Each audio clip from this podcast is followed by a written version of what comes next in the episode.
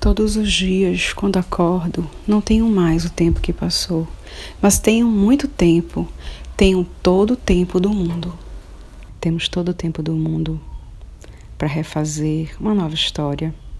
Temos todo o tempo do mundo para começarmos nesse movimento agora a nos amar, a nos amar como nunca, nunca nos amamos a olhar para a nossa origem, olhar para o nosso pai, nossa mãe e agradecer por nossa vida, por estarmos aqui agora, nesse momento, por sermos quem somos, por estar vivos nesse universo.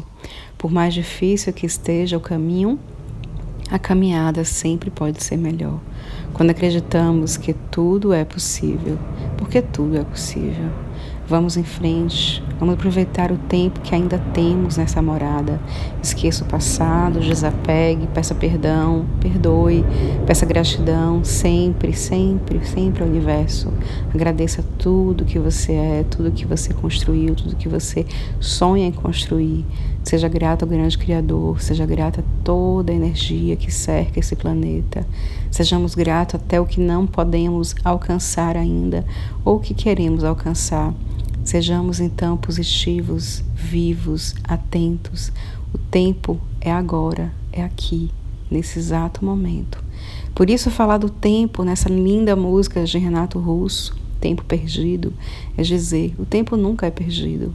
A gente sempre aproveita o momento certo, a hora certa, e tudo que vivemos, as relações que construímos, tudo deu certo no tempo certo.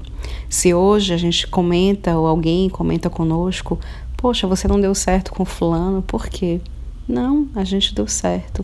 Até o momento em que ele pôde me dar o que eu precisava receber, e até o momento que eu pude dar o que ele precisava receber, e vice-versa. E a gente constrói o nosso tempo agora, nesse momento.